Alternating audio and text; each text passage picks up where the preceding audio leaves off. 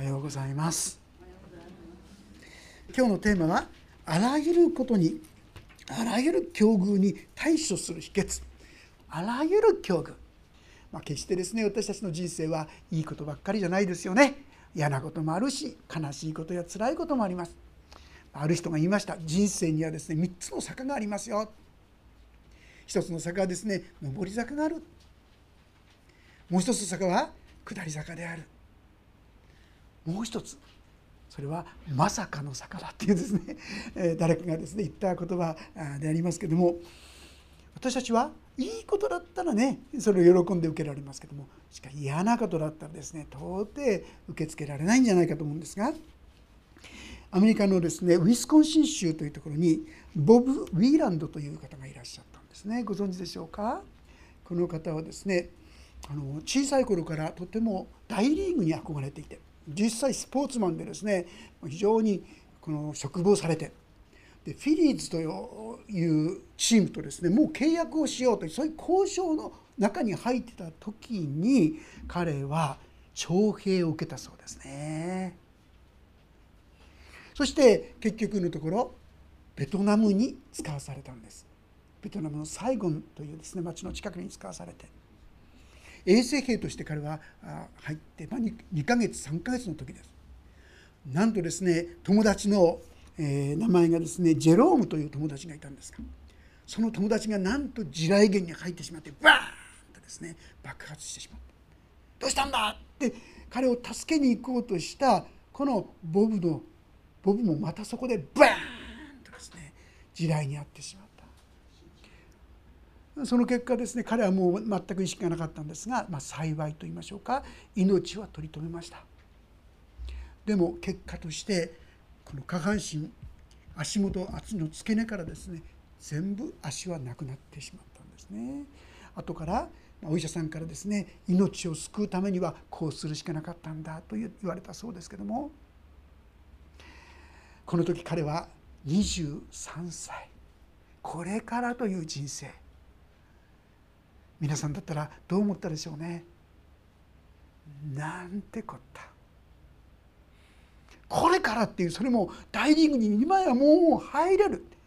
本当に希望に満ちたこの時にこんな目に遭うなんて、人生を呪い、また時を呪い、本当にもう生きていくですね力を失ってしまったじゃないかなと思うんですが、彼はですねこう書いてるんですね。ちょっと読ませていただきますと、ベトナムのジャングルで神に見放されたと最初は思ったが、やがて生かされたと思うようになったんだ。実は彼はベトナムに行く前にですねイエス様を信じておったんですね。でもそんな経ってなかったんですが、でもその神様に見放されたって、そりゃそうですよね。なんで俺がこんな目に遭わなきゃいけないんだ。神がいるんだったらどうして守ってくれなかったのか。いくらでも神様にですね訴えることができたでしょう。でも今自分がここにいる。ああ、生かされたんだなということを彼は思い始めたんですね。さあ、それから前向きになった。日々生きているのが本当に奇跡だった。たとえ体力を失っていても、私の精神は何一つ損なわれてはいなかった。こう言うんです。皆さん、今日のテーマはあらゆる境遇に対処する秘訣と題させていただきましたけれども、ここにも神がおられる、要するに神が生かしているという事実に立つかどうか、そこに立ち始めた時に彼に前に向かって進んでいく力が与えられたんですね。自分は生きていると私たちは思っています。そうでしょうか。生かされている、本当に生かされているならば、その一瞬一瞬を大事にしようじゃないか、そんな思いが出てくるんじゃないでしょうかね。昔俵米子さんって方覚えていらっしゃいますか。この方はお母さんが亡くなった失望のあまりですね、なんと彼女はお母さんに溺愛された彼女は電車に飛び込んでしまう。そして実は両足切断、そして片手も切断、残ったのは指3本だけという。彼女は最初はもちろん自暴自棄になってですね、もう神を呪い人を呪い。でも彼女のところにですね、ずっと続けて訪問した人がいたんですよね。後に彼女のご主人になる人ですけど、田原さんっていうんですけどね、その方が。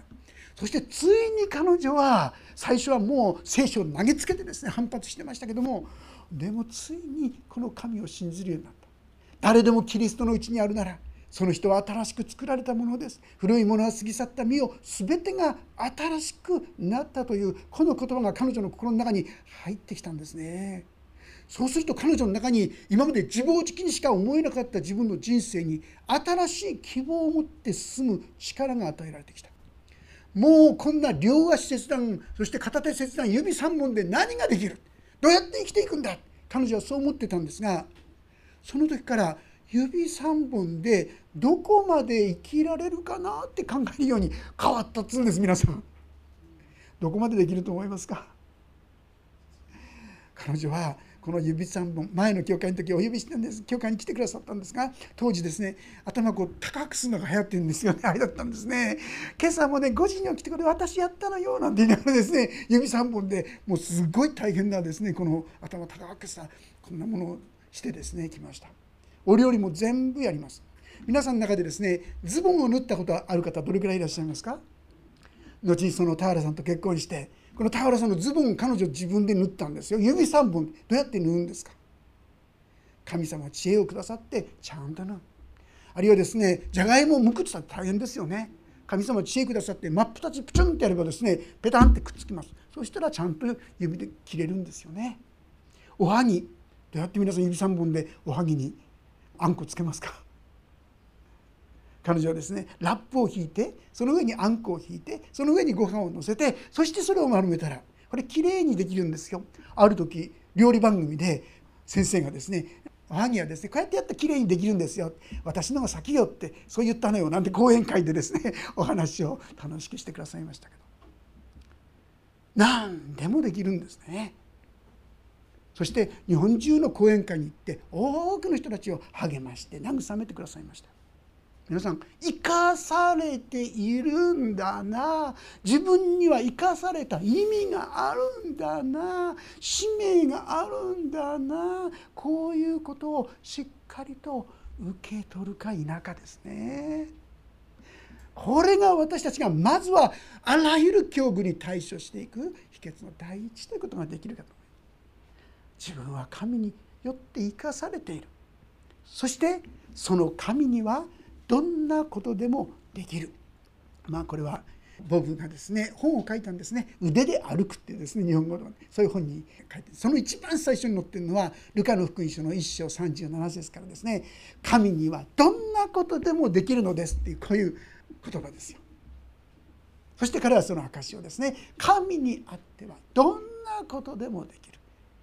これがあらゆることに対処する秘訣ということができるかと思います。彼の言葉にですねさらに耳を傾けたいんですが、さあそういうことでですね、彼は前に向かって進むようになりました。で、結果としてまず彼がしたことは、スポーツの体育の専攻教師としての資格を取ったそうですよ。本当に体もここまでしかないんですよ。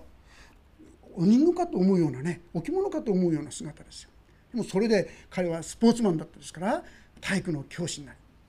さらにはですねパワーリフティングっていうのがあるそうですね。こう上げるんですよ。でそれをやったんですよ。そうしたらなんと見事にですね137キロ、ここから上だけでですね137キロ、当時の世界新記録ですよ。ところがその世界新記録を出したと思ったら、突然ですね競技の方が来て、パワーリフティングのルールでは靴を履いてなきゃいけないって。ひどいですよね。そのハンディのある体で世界新記録出していながら、結局その137キロは認められず、優勝も認められず、そればかりか競技会に出ることすら禁じられたっていうんです。皆さんどうですか？皆さんもうこれぐらいでだいぶもうやけになってしまうんじゃないでしょうか。自暴自棄になるんじゃないでしょうか。なんで俺はついてないんで、なんで神様がこんな、そう言って当然じゃないでしょうか。ところが彼はですね、何て言ったかって言いますとね、こう言うんですね。神は新しい扉をお開けになってから古い扉をお閉めになると信じて、聖書を読むと時間と祈る時間が与えられたことに新しい歩みを始めます。へえって思うことじゃないですか。こんなに頑張ってこんなに努力して世界新記録まで出したのに全部否定された。でもめげないんですよ。いや、神様には意味と目的があるはずだ。その確信はその困難の中で前に向かせた。何か神様は教えようとしている。今まではですね、その訓練やなんか時間が取れなかった。ゆっくり聖書を読んで祈って神に求めていこう、その時間をくださったんだ。そう彼は思って前に向かって進んでいった。彼は、私はここにおります、神よ私をお使わしくださいと祈り、やがて新しい道が開かれます。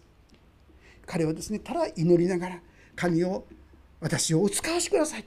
あなたが意味があるんですね、目的があるんですね、どうぞ私をお使わしてください。でも現実にはですね、彼がやろうとしたから問わされていくんですよ。でもそこになお期待して待ち望んでいく。するとその道が開かれてきたんですね。新しい道が開かれます。それは国中のハイスクールで講演し、子どもたちに自らの成功への戦いの経験体験を語る機会でした。そうですね。両足失いながらなお高校の教師になるんですよ。そして今私はこうして元気に生きています。それはですね、実物教育ですから、もう子どもたちを本当に励ますものとなったことでしょうね。でもそれだけにとどまりませんでした。そしてさらに別のドアが開かれます。あるトレーダーとの出会いです。車椅子から降りて手と胴で歩いたらどうか。失うものはない。得るものがあるだけさ。との言葉に彼は車椅子を降りて歩き始めます。そしてトライアスロンやマラソンの挑戦。さらに神が与えられたもっと大きな計画が彼を待っていた。それはアメリカ大陸横断。西海岸から東海岸まで4500キロです、皆さん。その計画に両足をなくした彼が完全と挑戦するのです。考えられますか、皆さん。歩いてでも健康な足を持っていてね、豊かに歩ける私たちでもアメリカ大陸横断なんてもう考えることできないことじゃないでしょうか。彼はどう頑張ってもですね、この腕でとこたんぴょこたんとですね、前に進んでいくしかないんですよ。どんなに頑張っても1日8キロだそうです。まあ普通ですと大体5キロ。彼はなんと3年8ヶ月と正確には6日。へえ、私の感想は、へえ、それぐらいでいけるんだって私は驚くことですね。3年8ヶ月と6日で、なんと東海岸から西海岸まで、あ、ごめんなさいですね、西海岸から東海岸まで彼は歩き抜いてしまったんですね。最後の日はですね、ワシントンのこうゴールをさらに先の方まで、そこにはベトナムのですね戦死者たちがですね掲げられているこの記念碑があったそうですが、そこまで行ってあの友達のですね名前を彼は見つけたそうですね。そこで神の前におそらく「やったよ」って、本当に今こうして僕は頑張って生きてるよ、そんな告白があったのかもしれませんね。さあ皆さんいかがでしょうか。あらゆる境遇に対処する秘訣をまさしく彼も得たということができるんじゃないでしょうか。今日ご一緒に私たちもこのような生き方、それはどうしたらいいのか、ご一緒に見ていきたいと思います。ピリピの4章の11節から13節、ご一緒に読んでみたいと思います。ピリピ4章11節から13節、3、はい、乏しいからこういうのではありません。私はどんな境遇にあってても満足することを学びました。私は貧しくあることも知っており、富むことも知っています。満ち足りることにも、飢えることにも、富むことにも、乏しいことにも、ありとあらゆる境遇に対処する秘訣を心得ています。私を強くしてくださる方によって私はどんなことでもできるのです。皆さん、あなたはあらゆる境遇に対処する秘訣を得たということができるでしょうか。聖書はそれが持てるというんですよ。私はもっとお金があったらとか、もっと地位があったら、もっと素晴らしい環境があったら、ああだったらこうだったらってこう思いますよ。でもそんなの関係ない。あらゆる境遇、その境遇がどういうものであり、それが最悪の境遇であったとしても、なお私たちはそれに対処する秘訣を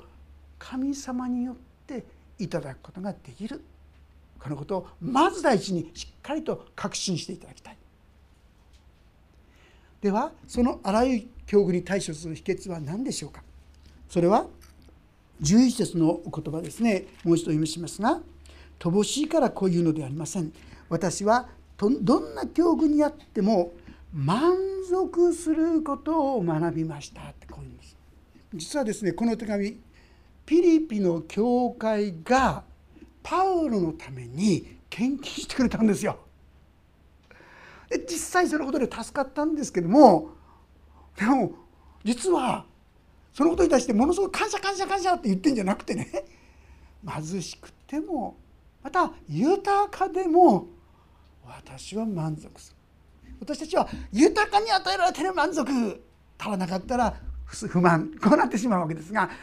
与えられても与えられなくても感謝、満足、これが私たちがあらゆる境遇に対処する秘訣だって言うんです。いかがでしょう皆さん。どれくらい皆さんは今の自分が与えられているものに満足してますか。感謝してますか。正直言いますと、不満はいくらでもあるけど、満足や感謝はちょっと少ないかなと思うところがもしかしたらあるんじゃないでしょうか。それがあなたがあらゆる境遇に対処できない理由だっていうんですよ。それぞれの中でもし満足できる、感謝できる、そうするなら私たちはどんなことにも対処できる。いやいや、パウロはじゃああんまり苦しいとこ通ってないんじゃないの。そんなことないですよ皆さん。パウロって人は困難の問屋さんみたいな人ですよ。苦しみの問屋さんみたいな。ちょっとですね、開けてみましょうか。第2コリントの11章。第2コリントの11章の23節からちょっと読ませていただきます。第2コリント11章の23節。じゃあ開けられたらご一緒に読んでみましょうか。第2コリントの11章23節、ページが370ページ、新約聖書ですね。それでは開けられた方はご一緒に見ましょう。開けにくい方はどうぞ聞いてください。3、はい。彼らはキリストのしもべですか。私は狂気したように言いますが、私は彼ら以上にそうです。労苦したことはずっと多く、牢に入れられたこともずっと多く、鞭打たれたことははるかに多く、死に直面したこともたびたびありました。ユダヤ人から40に一つ足りない鞭を受けたことが5度、ローマ人に鞭で打たれたことが3度、石で打たれたことが1度、難戦したことが3度、一昼夜海上を漂ったこともあります。何度も旅をし、川の難、盗賊の難、同胞から受ける難、異邦人から受ける難、町での難、荒野での難、会場の難、偽兄弟による難に遭い、労し苦しみ、たびたび眠らずに過ごし、飢え渇き、しばしば食べ物もなく、寒さの中に裸でいたこともあります。他にもいろいろなことがありますが、さらに日々私に重荷となっているすべての教会への心遣いがあります。いかがでしょうか皆さん。この39に人の無知っていうのはね、40打つと死んでしまうからってことなんですよ。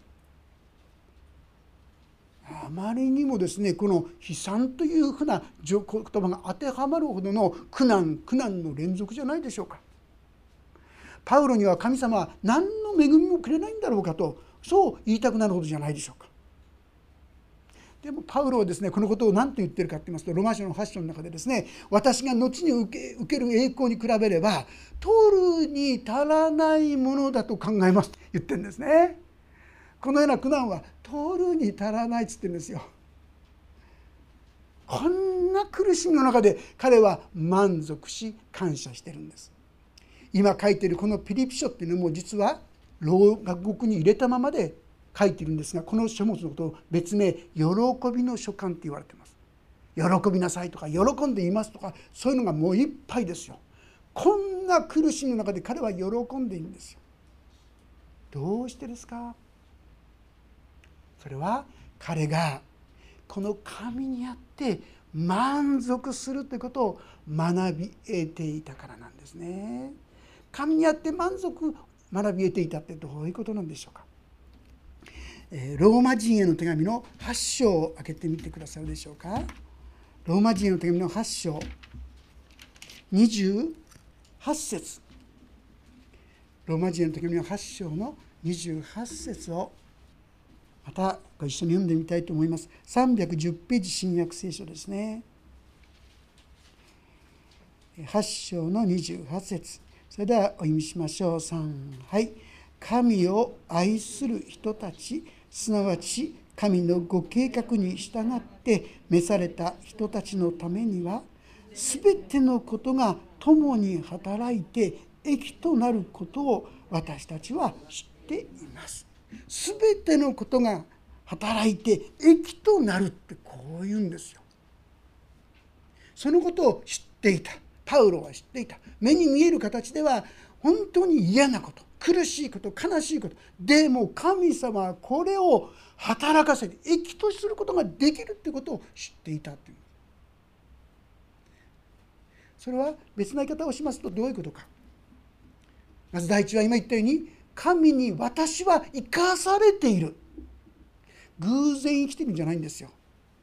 生かされているんです。ですから私たちに意味と目的があるんですよ。そしてその人のために神はすべての災いすらも良いことに変えることができる。神様はそう言っている。ここに立つんですね。って思います。でも不思議ですね。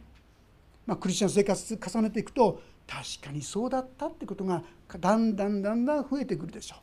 そしてだんだん、あ、そうだって心から言えるようになるかもしれません。さあ、このことをですね、皆さんが信仰を持って勝ち取る秘訣はですね、テサロニケの手紙の5章の18節というところにね、すべてのことについて感謝しなさい。これが神がキリストイエスにあってあなた方に望んでおられることですって書いてあります。すべてのことについて感謝しなさい。正直言いまして、すぐにはですね、感謝なんかできっこないと思います。でもね、信仰によって今のロマ書8章28節、すべてのことを益としてくださる。このことを信じれば、あ、じゃあ後に益になるんだな、良いことに変わるんですねと言って感謝できないことはない。ぜひ私はそれをチャレンジしてみてほしいと思いますね。今感謝できないこともですね、感謝するんですね。後に益になるんですから感謝します。それははっきり言って皆さんにとって自分が考える益じゃないかもしれませんよ。でも神様が知ってらっしゃる本当の意味で益となる、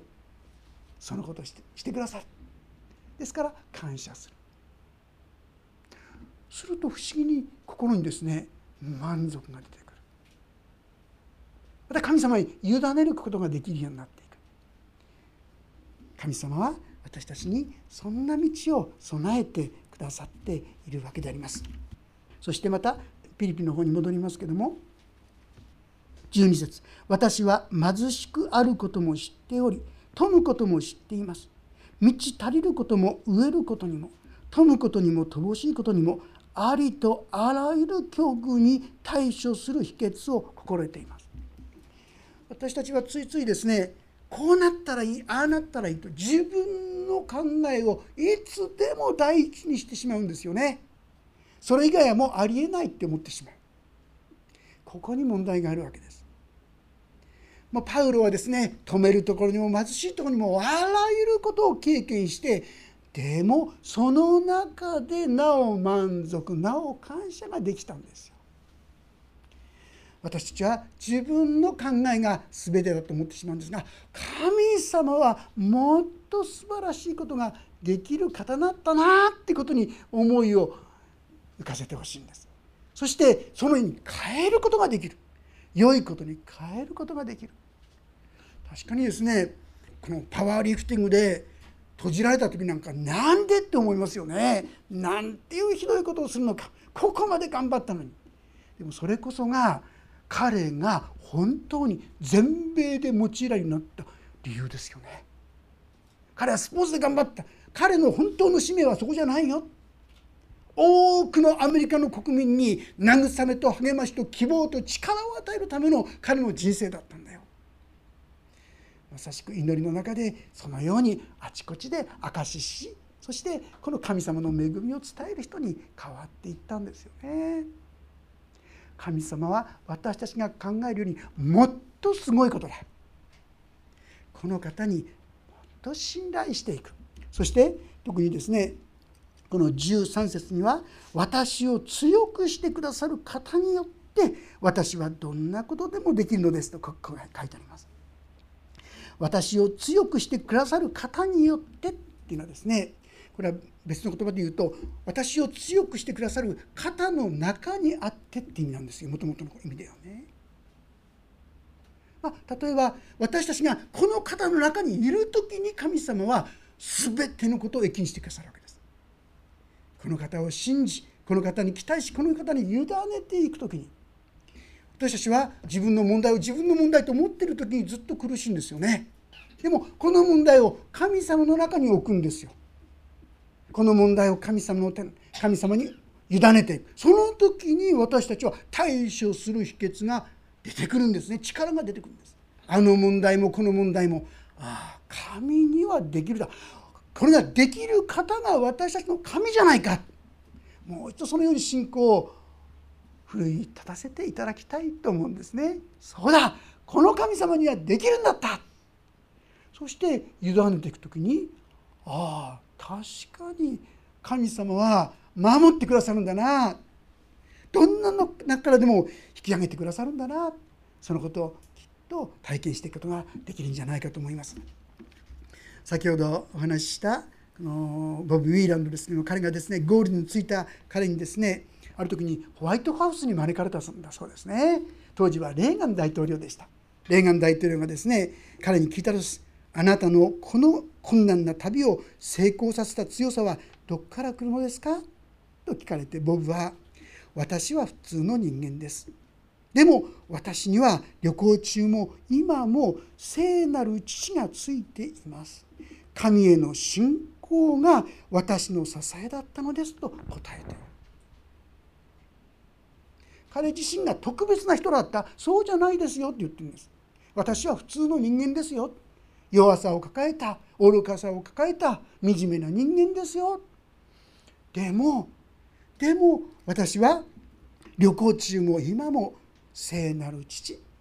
神様が私と共にいてくださる。この問題の中に、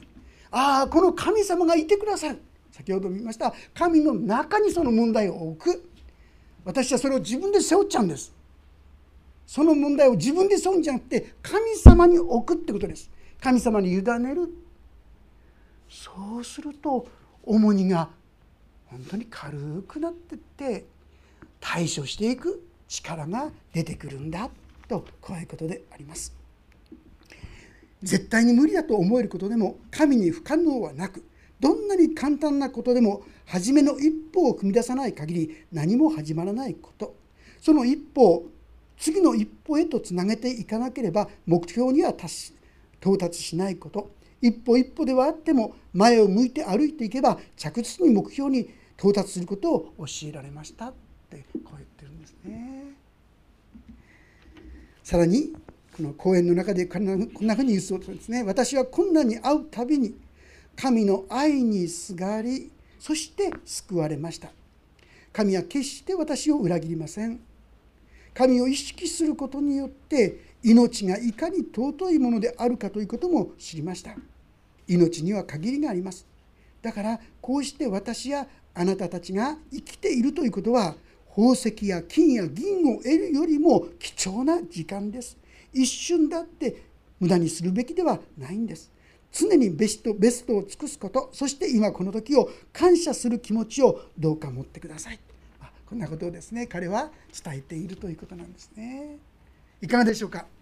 皆さんはこの神様にあって満足する秘訣、いろんな生活の中でどうでしょう。満足あるいは感謝、どれくらいありますか。そして不満、不平不満はどれくらいありますか。もし感謝がいっぱいで満足がいっぱいなら、あなたの人生は非常に豊かなものとなっているでしょうね。でも不満や不平がいっぱいだったら、あなたの人生は悲しい、満たされない。お金があっても地位や名誉があっても何を得てもなお満足できない、あらゆる境遇に対処できない方になってしまうでしょう。でもしあなたが神を認めて、そしてこの神のうちにはどんなことでもできる、どんな困難も益にすることができる、そう信じてお委ねしていくなら、あなたの道に希望が広がっていくのではないでしょうか。これは小さなことなんですが、先日ですね、週号にちょっと書いたんですけども、先日ちょうど誕生日が来てですね、免許更新に行ったんですね。今までは別にもともと悪いのは分かってたんですけど、目がですね、検査したらですね、ついにはねられちゃったんですね。私が、見えてると思って言った通り答えたらですね、全部違ってますねって言うんですね。って別の眼鏡持ってきてますかなんて言われてですね、実はつい最近ですね、眼鏡屋さん行ってですね、それもちょっとあったんで、そしたらなんとか大丈夫でしょう、でもねそれ以上ちょっと度があんまりあなたの目に上がらないんですって言われちゃったんですね。別の眼鏡って言われても困るなってですね思って、早速しょうがないんでですね、その場で一生懸命目をこんなってやったりですね、いろいろ目が見えるようになるよってちょっとこう焦って、ね、待ってる時間やってるうちにですね、あ、そうだって思いがいったんですね。あ、このことの中にも神様いるじゃないかって。だからもし私が免許取るのが神様御心ならちゃんと取らせるようにしてくださるんだし、もしダメであったら神様がダメってことはもっといい道を備えてくださるんだから、それはそれでいいんじゃないか、あるいは眼鏡を変えなさいっていうことなのか、違うことにしなさいっていうことなのか、とにかく今この道じゃない、今この道は閉じられて別の道が開かれようとしている、さっきのボブ・ウィーランドと同じですよね。そう考えればいいんだって思ったらね、スッとしたんですよね。もうやめたんですね。神様お任せします、あなたがちょうどよくしてくださいってお祈りして、そして再検査行ったらですね、一つも間違いなんですよ。全部1回2回さ「あいですよ」ってさっきのあれ何だったんだろうなって思うくらいだったんですけども、神様私にそのことをチャレンジしてくださったのかなと思ったんですが、あらゆる境遇にあらゆる場面で対処する秘訣、それはこの神様に頼るということ、それを学ぶことではないかと思うんですね。その時に神様がそこに栄光を表してくださる、そんな恵みの道を共に歩ませていただけたらと思います。お祈りをいたします。恵みの神様、あなたはイエス・キリストにあって私たちをあらゆる境遇に対処できるようにしてくださっていること、ありがとうございます。でも私たちはあなたを見上げないで、できないと、その困難や問題や、あるいは自分の愚かさや弱さにばかり目を向けてしまいます。主よ、そんな私たちを救うためにイエス様は来てくださった。そして私たちに全てのことを働かせて益とするんだと、良いことにしてくださるんだとお約束をくださっています。どうか私たちがそのことを真剣に受け止めて信じてお委ねすることができるように助けてください。そして本当に神様が対処させてくださる、満足させてくださる、感謝させてくださる、そのことを本当に味わっていくことができるようにお願いをいたします。私のうちにもっともっと満足を広げさせてください。感謝を広げさせてください。そして神の恵みがもっともっとお一人一人のうちにもっともっと豊かに広がりいくことができるようにお願いします。御手に委ねます。主イエスキリストの皆によって祈ります。もうしばらくそれぞれに自分の問題として神様にお祈りを捧げていただければと思います。